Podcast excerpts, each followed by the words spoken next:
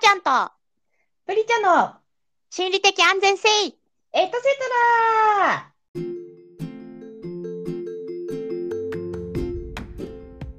はいこんばんははーちゃんですこんばんは、プリチャです。あのこれ我々がねつい先日やったばっかしのあれなんで、はい。皆さんにぜひお話ししたいと思って今日ワクワクしてきたんですけれどもうん。あの、まあ、私たちがちょいちょいお話しする東京国立博物館うん東博うん。うん。でそのいやそのバーチャル東博っていうねその、うんバーチャル展示っていうのかなうんエーレカ東博っていうのをやってるんですけれども、うんバーチャル展示で。で、まあ私はそれをそのプリちゃんから教えてもらって、うんなんやなんやと、うん。バーチャル展示とはどういうことやと。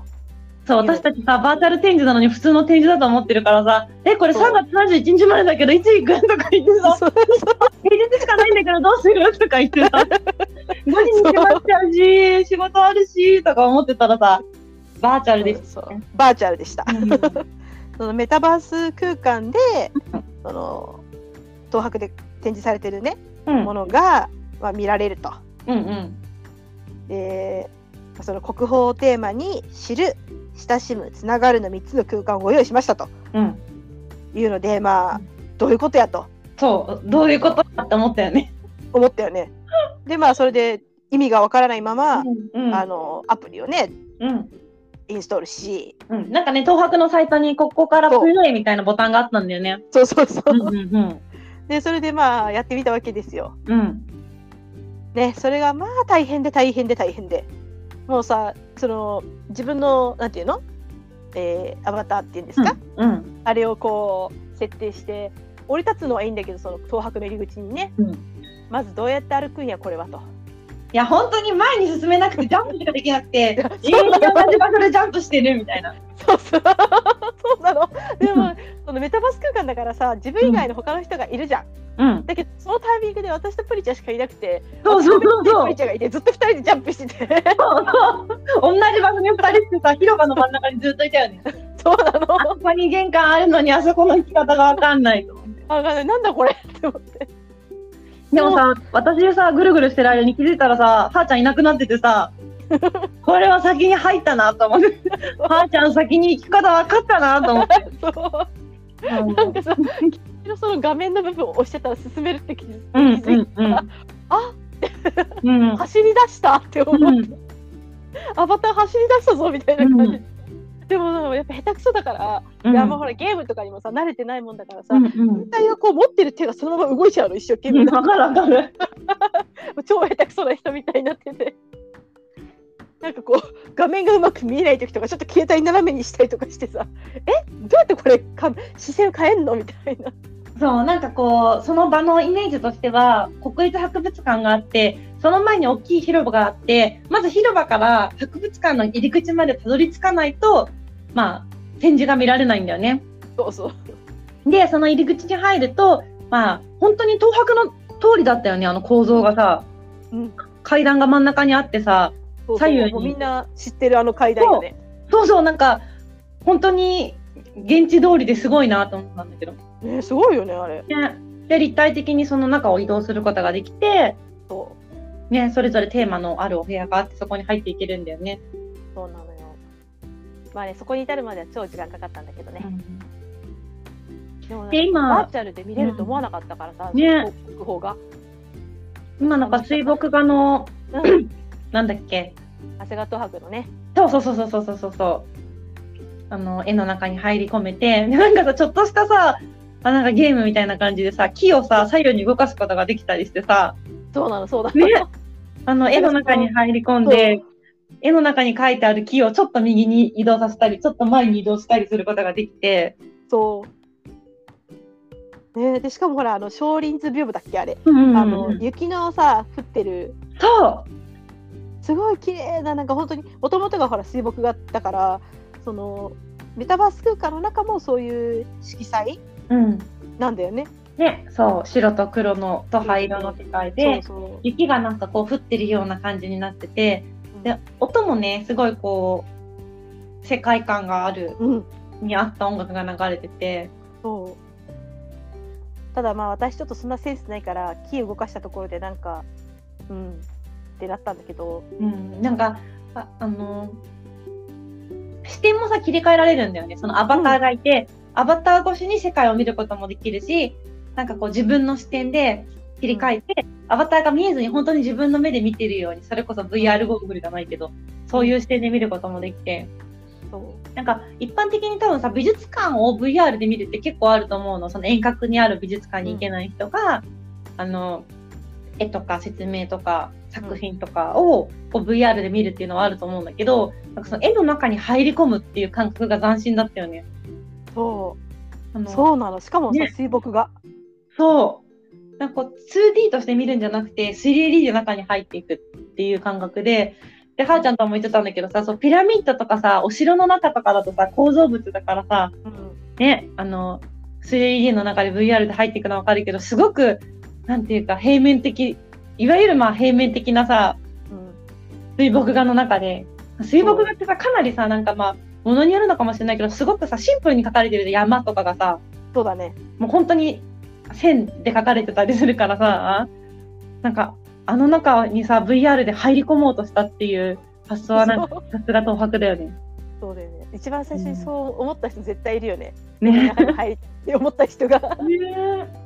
ねだからさもしあれがさそのそれこそ油絵とかさモネとかだった場合さ、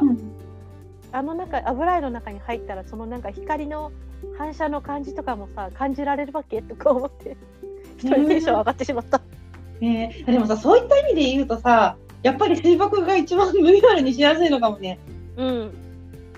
確かにさ、なんかあんまりさ、精巧な絵だとさ、うんなんか VR で再現するの結構難しいのかもね。うん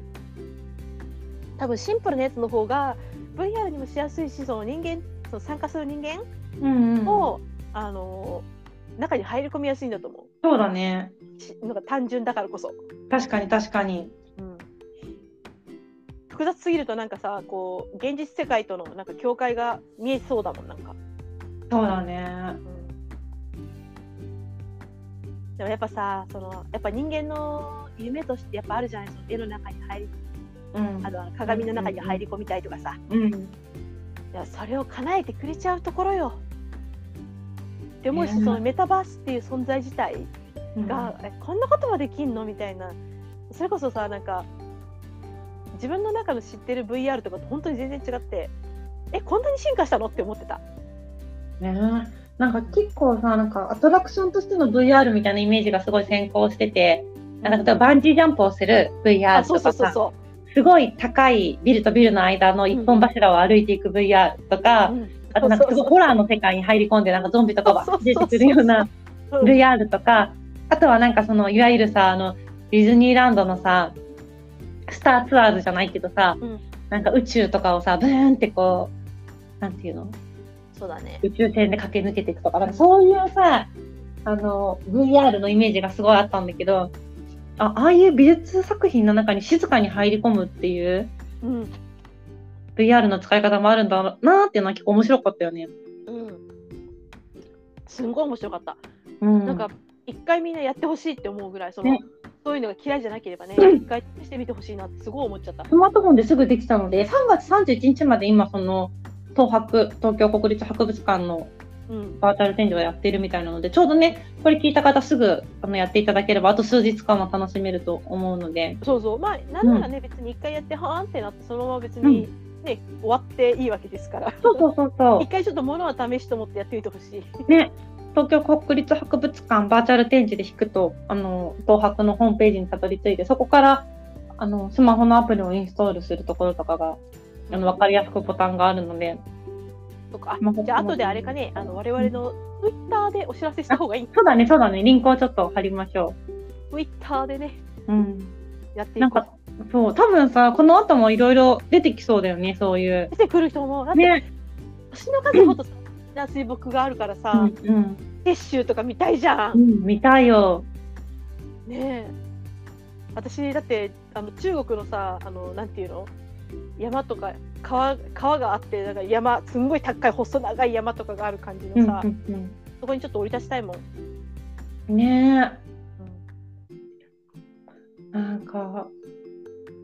私実はさなんかちゃんとした VR っていうかいわゆる VR ゴーグルをつけた VR をやったことがなくてうんやってみたいなって思ってたんだけど、まあ、今回スマホだからさ、その自分の肉眼で見るスマホでの VR 体験だったけどさ、なんかね、立体的に見えるこう目の周りが全部さ、囲われてなんていうのはいはいはいはいはい。 360度画面じゃないけどさ、になってるやつだったらまたさ、ちょっと迫力違ったんだろうなと思って。そうだよね。そしたら本当に自分がそこにいる感じになっただろうね。そやっぱりね、そうだね携帯見てると、携帯越しに見てるっていう認識が自分の中にあるから。う。そうそうそう。あとなんかさ、動作の仕方わかんないからさ、めっちゃなんか、え、こっち前進むのこっちみたいになっちゃったけど。だから、もしかしたら、これ聞いてさ、試しにそのインストールした人とかがね、うんえ、めっちゃ普通に進めるけど、うんあの二人何だったのみたいになる可能性ある。そう、あのね、ちょっとインストールしてわかんなかった人のために言うと、画面の左端に、私、アンドロイドスマホなんですけど、その場合は左端になんかこう、スティックボタンみたいなものが、まあ、平面になったような感じであって、そこが、いわゆる昔のファミリーコンピューターとかでいう十字キーみたいな感じなんだよね。でそれを前にすると前に進んで、左にすれば左に進むっていうような感じなので、あの、その、画面の左下にあるスティックボタンというか、十字キーらしきものを見つけられれば進みやすくなるかと思いますので、 すごい教えてあげてる。そうぜひちょっと困ったらそれで動いてみてください。 でもね、なんか私前さ、なんかに何回か前にはーちゃんとさ、その、最新のゲームをやりたいみたいな話してたじゃないそうだね、そうだね。いつかややりたいんだみたいな、そういう場、うんなんか 3D の世界の中のゲームをみたいな。はいはいはい。なんか早速ちょっとややった気分になった。いや、わかる。これじゃないこれじゃないって思った。すごい満足した。そう、満足した。これだよね、きっとこれの難しいバージョンだよねと思って。うん、 そうそう。そそんな難しいバージョンはもうできないと思う。 もう絵で絵を見ながらちょっとあの木を動かすだけでも精一杯なんだけど、でもすごい楽しかった。なんか近代のゲームに触れたみたいな気持ちになった。そうだよね、そうそうそう。近代っていうかなんかもう現代だよ、現そう代。現代だね。うん。めちゃくちゃ面白かった。ねえなんかああいうのあるとちょっとまた身近に定期的に見てみようかなとか思えるから確かになんかうんうんね、ししかもさほらなんかちっちゃい頃ってさ私たちのあの、それこそゲームの時間を1日何時間とかって決まったりとかしてたない。うんうんでもなんかもし自分に今子供がいたりとかしてさうんああいうゲームをしたとしたらねうんなんか一日何時間とか言えないなって思っちゃう自分でも。なんかそのそうだよねいろんなことが学べるわけだしその本当にさそれこそ別に私はスーパーマリオをディスってるわけじゃないけど、うんマリオみたいにずっと左に右にしか行けなくてさそれでなんかそのクリボーやっつけたりクッパ倒したりするだけのゲームとはまた違うわけじゃん。うんって思うとなんかそんな1時間までよとか言えないなってすごいね経験するじゃん。いやすごいそれわかるんだけど私なんか前回のさ放送聞き直しててさはーちゃんに言いたかったんだけどさ、うん私たちの時代右だけに行くマリオじゃなかったよね と思ってすあ本当ごい何歳ってなっちゃうと思うんだけど嘘いや確かに初めのファミコンはなんかこう右にずっと行くやつだったけど、うんもうなんかさその後さなんかスーパーファミコンとかさプレスとかになってったらさなんか縦横左右すごいさいいかなかった確かに星のカービィ行けたわ。ね上とか行ってさなんか空とか飛んだりさしてたしてたご めんして戻たっ。たりしたよねよかったなんかいすごい何歳って思われたのかなと思ってやばい。かたくなに右にしか行けないマリオってかたくなに。そういやすごいわかるんで私はそのゲームやったことめちゃくちゃわあるしわかるんだけどもうちょっと次の世代もやってるっていうごめんごめんごめん。アピールをちょっとしたかった任天堂六十四だってやってるからね。そうそうそうそうねうん、でもそのはーちゃんの言う通りそのいわゆるなんていうか遊びみたいな世界だけじゃなくってすごくなんか体験とか学びとかそなんかそういうクリエイティブなんだよねうんなんか YouTube にしろゲームにしろなんかそういう世界になってきてるんだろうね。ねえ。なんかそのゲームっていう言葉でねかなんか一つにくくるのもなんかもううん時、代遅れなのかなって気がしちゃうぐらいね体験って感じだもんね。うん、なんかこの間さなんかアートについてちょっと語る機会みたいのがあって何その会。なんていうのかちょっとみんなでそのアートっていう切り口でなんかあのゼミの卒業生のみんなで話してたんだけどね。うんうん。なんかその時にそれぞれがこうなんか議題みたいなのを提示してそれに対してこう対話をしていくみたいな話をした時にうんなんか私がふとなんか言ったのがあの昔でさ、なんか今みたいにさ、パソコンで絵を描いたりとか、デジタルに絵を描いたりとかってすることがななかったりとか、うんそういう道具とかもそんなにさ、最先端じゃない中でさ、なんていうか、写実的に描くことがすごくさ評価されたというか、まあうんただ写実的じゃないけど、なんていうか、まあ、すごく上手に絵を描くことがさ、やっぱ評価されてた時代ってあると思うのね。うんなんかその美術館とかでさそのまあ絵を見た時とかにやっぱりなんかそういう味がある絵ももちろんそうだけど綺麗に描くっていうのがさすごく評価されてたけどさ今ってなんかいくらでもさ綺麗な絵描けちゃうじゃない。そうだねで写真もさなんかそんなに珍しいものじゃないからさ写実的に描きたいだけだったらいくらでも写真が撮れたりするわけじゃん。でさ同じように写実的に綺麗な絵が描ける人の中でやっぱりまあすごくこう美術館とかにかか掲げられるような画家の人もいれば単純にまあ趣味で絵がうまいねとかさっていうぐらいの人もいるわけじゃん。でもそういう中でさこうこの現代において国宝級になるような絵絵っていうのはどういうものなんだろうっていうのを私はなんかすごい疑問に思っててね。ああつまりその200年後の国宝になるための絵ってことが現代でそうそう、うんうん200年前だったらなんかまださすごくこう技術とかさ物とかも限られてたからさうんなんかとかその絵が描けるっていうさなんか身分の人もすごい限られてたじゃんきっとうんなんかその誰でもがさ当たり前にさあの絵を描けた時代じゃなかったはずだからそうねそうだけど今現代ってさほとんどの人が、まああのまあ、絵を描くことができる環境にいて、まあパソコンを触ったりとかする環境にあって写真も撮れる環境にあってっていう中でさなんかどういう芸術作品っていうのがなんかやっぱりみ、うん、後世に残っていくのかなどう残っていくのかなと思って。ね確かになんねそうそうそうやっぱりなんかその時代らしさを切り取った芸術なのか逆になんか今でそれこそなんか VR とかじゃないけど今今の時点で最新って言われてるような技術を最大限生かしてうん作ったもので100年後からしたらもうそんなのすごい当たり前だけど当時はまだあれぐらいしか VR の技術なかったのによくこんなの作ったよねみたいなさ観点で評価されるのか わかんないけど。そうねそうだよねだって見返り美人図とかもさうんあれ150年ぐらい前だもんね、うんうんうん200年ぐらいかうんの国国宝だからねうんうんでもこの過去のこの200年とさ最近のこの10年20年だとスピード感が全然違うじゃんそうでさなんかさあの見返り美人図だってさ私たち東博に行ってさ、うんレプリカ見て本物だって思ったじゃん。思ったねさ本物だと思ってよく見たらなんか確かこれはなんかキャノンのプリンターで刷った構成のそうそうそうレプリカのこと書いてあってキャノンで刷ったこと忘れたけどえーってなったからさみんなあれ写真撮ってたじゃんなんか結構ねねそうみんなありがたがって写真撮ったけどそう、ありがとうございます。なんかこれコピーしたものですって書いてあって、なんかそういうことなんだろうなと思って、当時はさ、浮世絵とかってそれこそ本当にさ、こう写し取っていったりとかしてさ、うんすごくこう、釣ることに対してもすごく大変だったけど、今さ、ボタン、ボタン一つとは言わなくて、まあ、科学技術の結果なのは分かってるけど、うまあん複写なんてさ、早すくできてしまう。そうしかもなんかね、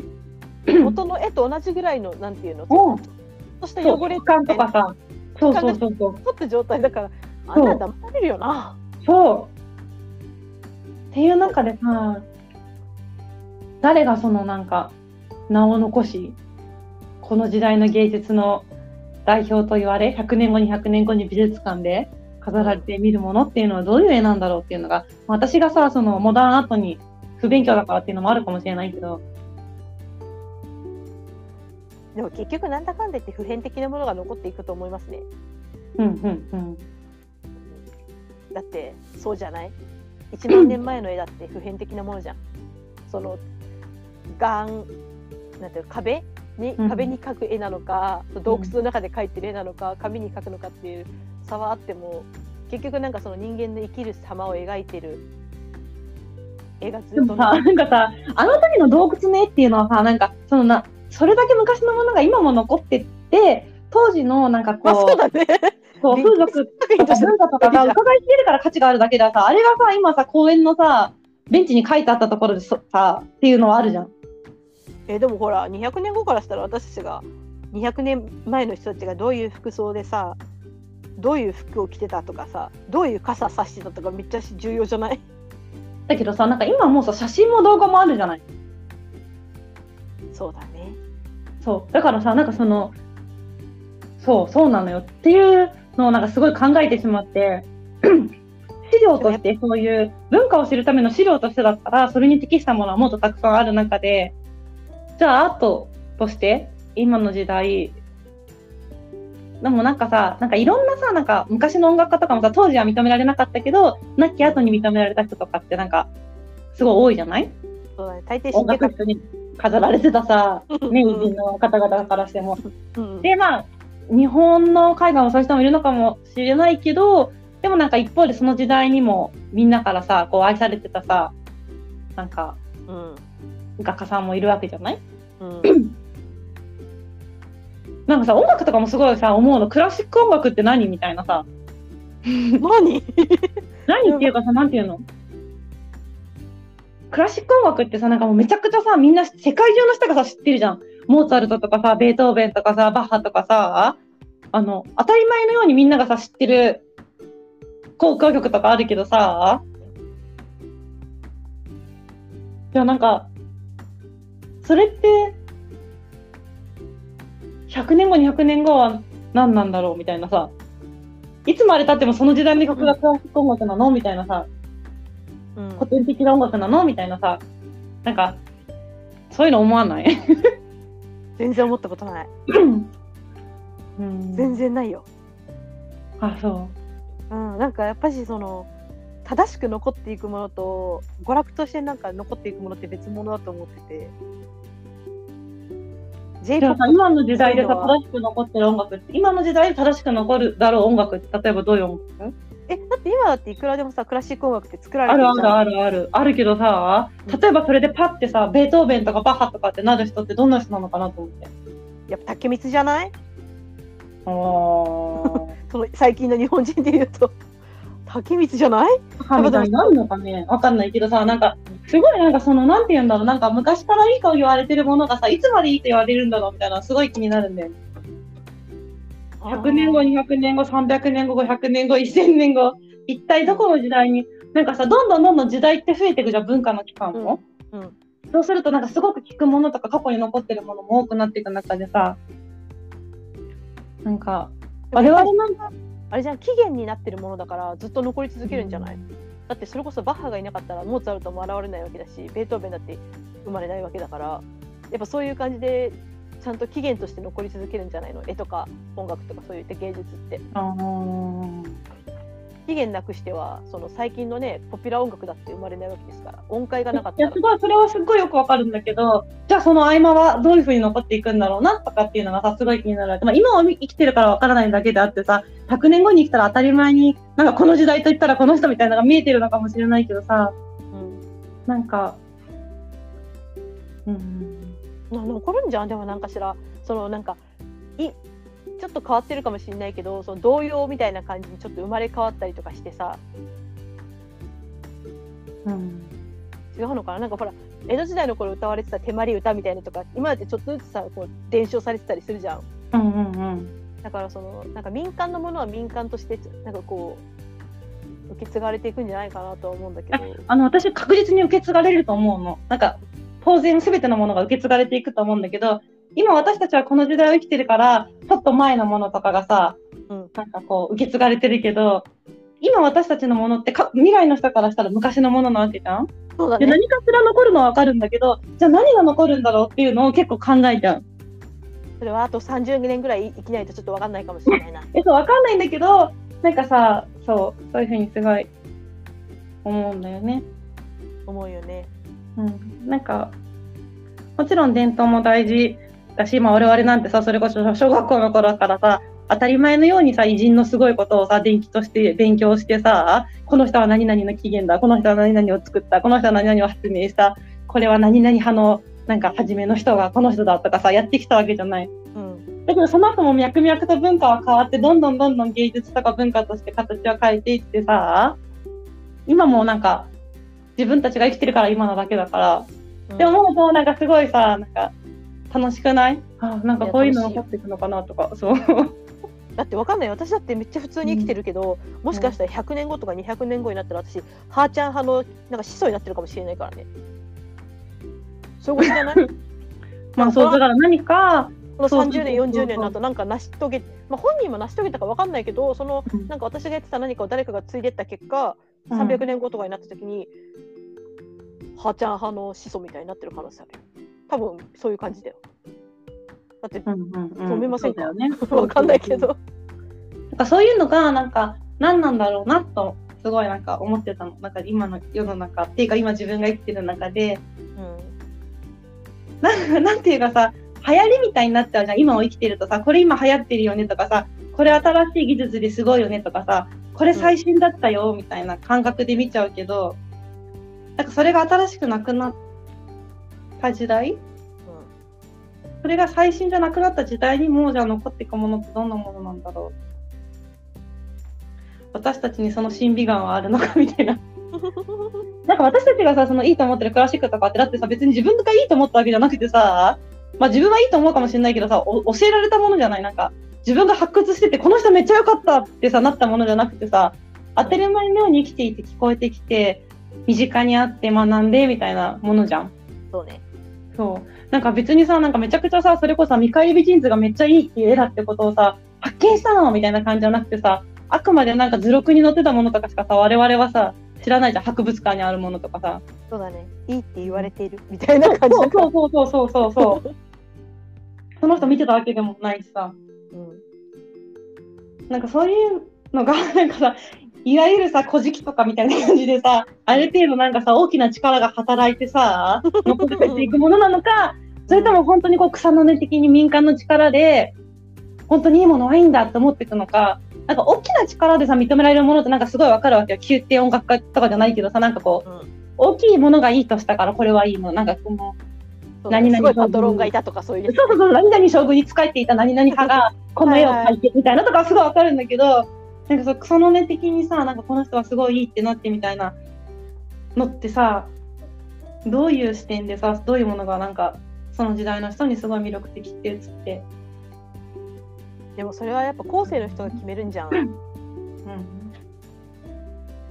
ていう気がしませんかうん、その宮廷のもの以外のものその大きな力でこう推し進められたもの以外だとそれこそ、そなんか発掘してって、私この人の曲好きなんだよねみたいな感じでさ100年後とか200年後とかにさ聞かないと分かんないんじゃない、まあね。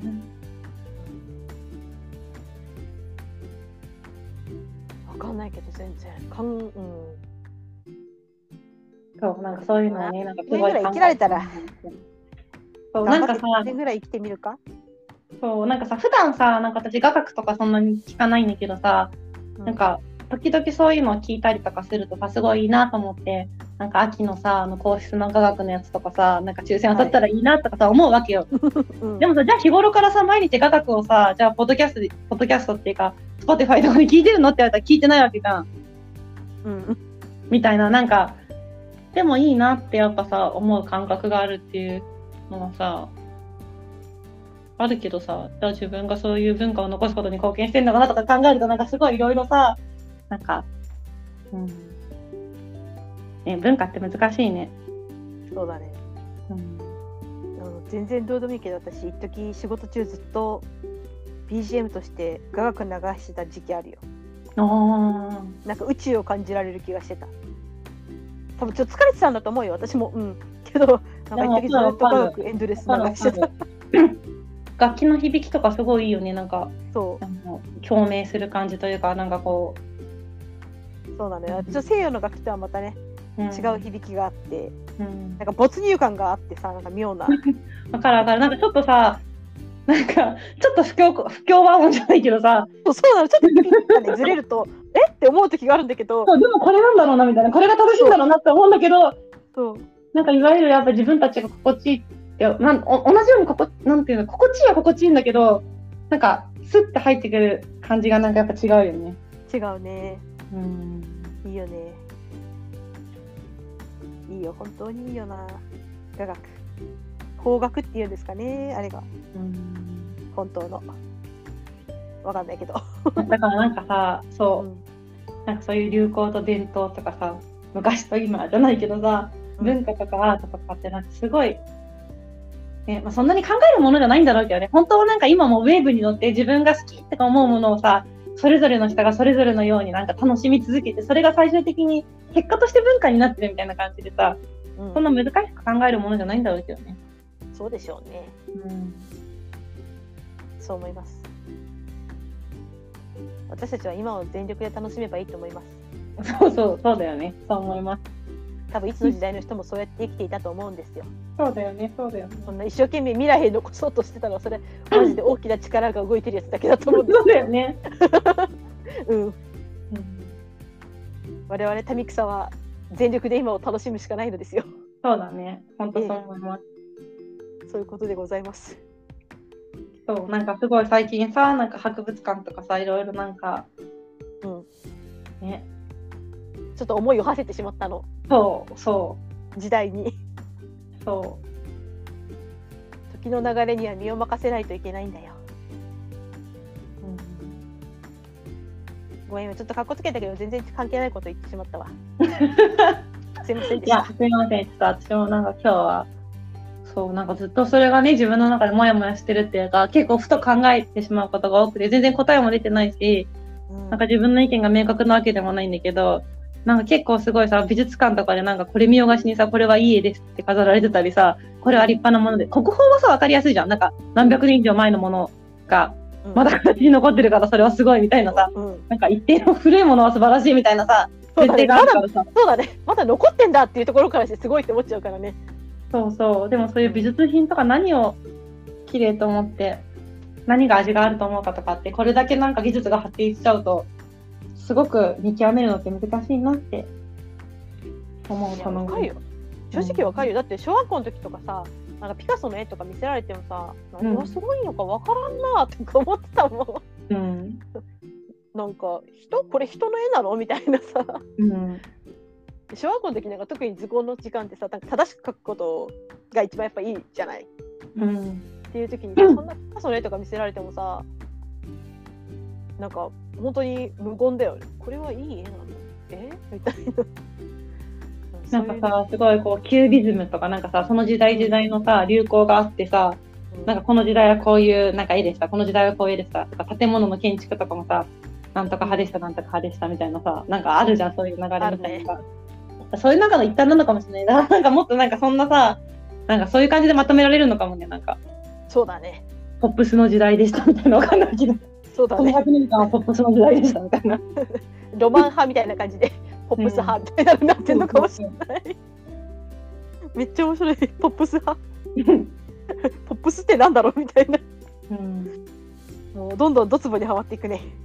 そうなの、だからなんかそう、そうなんだよ。こういうの考えてるとなんかずーっとあっという間に時間が過ぎて、はぁって思って。別に何の答えが出るわけでも答えが欲しいわけでもないんだけど、ただなんか悶々とすることを楽しむ時間みたいな。あれですかこれ久しぶりの未解決案件ですかもしや。そう。てか私暇なのかな そういうことか。 確かにね。いろんなこと考えられるっていうのはいいことですからね。うん、ちょっと時。間がないとできない。そう。スタの森にふけっておりました。最高やん。うん。じゃあ久しぶりの未解決案件ということで、これはおそらく永遠に未未解決案件だと思うんですけれども。そううん、そう思います。うん、うん、未解決のねものもいいですからね何でもかんでも答えが出たらいいたつまんないですからねうん。うん。そう、なんかさ、昭和らしさとかもさ、なんか、いろんななんか昭昭和感みたいなのあんじゃん。いろいろ昭和の文化を残しましたみたいな。うんよくわかんないけどわかるよあるよねえなんなんていうのあのあの昔のテレビとかさ昔の炊飯器とか さ うん昔の掃除機とかさそういうのがなんかあるじゃんなんかあそこ皇居の周りにもなんかあるよね昭和感みたいなさはいはいはいそのうち平成感みたいなのとかもできたりしてさそういうとこ見て回ってるとあそうかあの時代はこういうふうにまとめられたのかみたいなのが分かんのかな。そうでしょうねんそう思いますよはい私たちの30年がこんな風になったんだみたいな感じになるんだろうね、ねうん、え平成感あるんじゃないえ平成感もあるのかなわかんない作ってる途中かもねうんね、 そうやって終わってからね時代が終わってからちょっと振り返ってみるというのも良いのやもしれませんそうだね。うん。まあとりあえずあの私たちは明日に向かって生きていこうぜそうですね。とりあえず、あの、明日に向かって、まだ31日まで VR やってるんで、東博のページ、よかったらぜひ見てください。そうですね一緒に木を動かしましょうそうそう。そうまだやってない人なんかイメージわかんないと思うけど、ちょっとぜひ入ってみたら、見ていただいたらわかると思うんで。一緒に木を動かしましょううん。もしかしたらねプリちゃんとハーちゃんも一緒になったそうそうそうそう。プルとか母ちゃんって名前で入ってるからね、アバタそーうにそね。ううん。あってなってもらえたらまあそれはそれで 嬉しいですね。ぜひそこエでン終カわウっンてトほしましう。ょう。はい。ということで、えーうん今回はいろいろとね未解決未解決ですが、そうですね。この辺りでまあもうはい、楽しみましょう。えー じゃあ皆さんまた次回お会いいたしましょはい。う。はいバイバイ。バイバイ。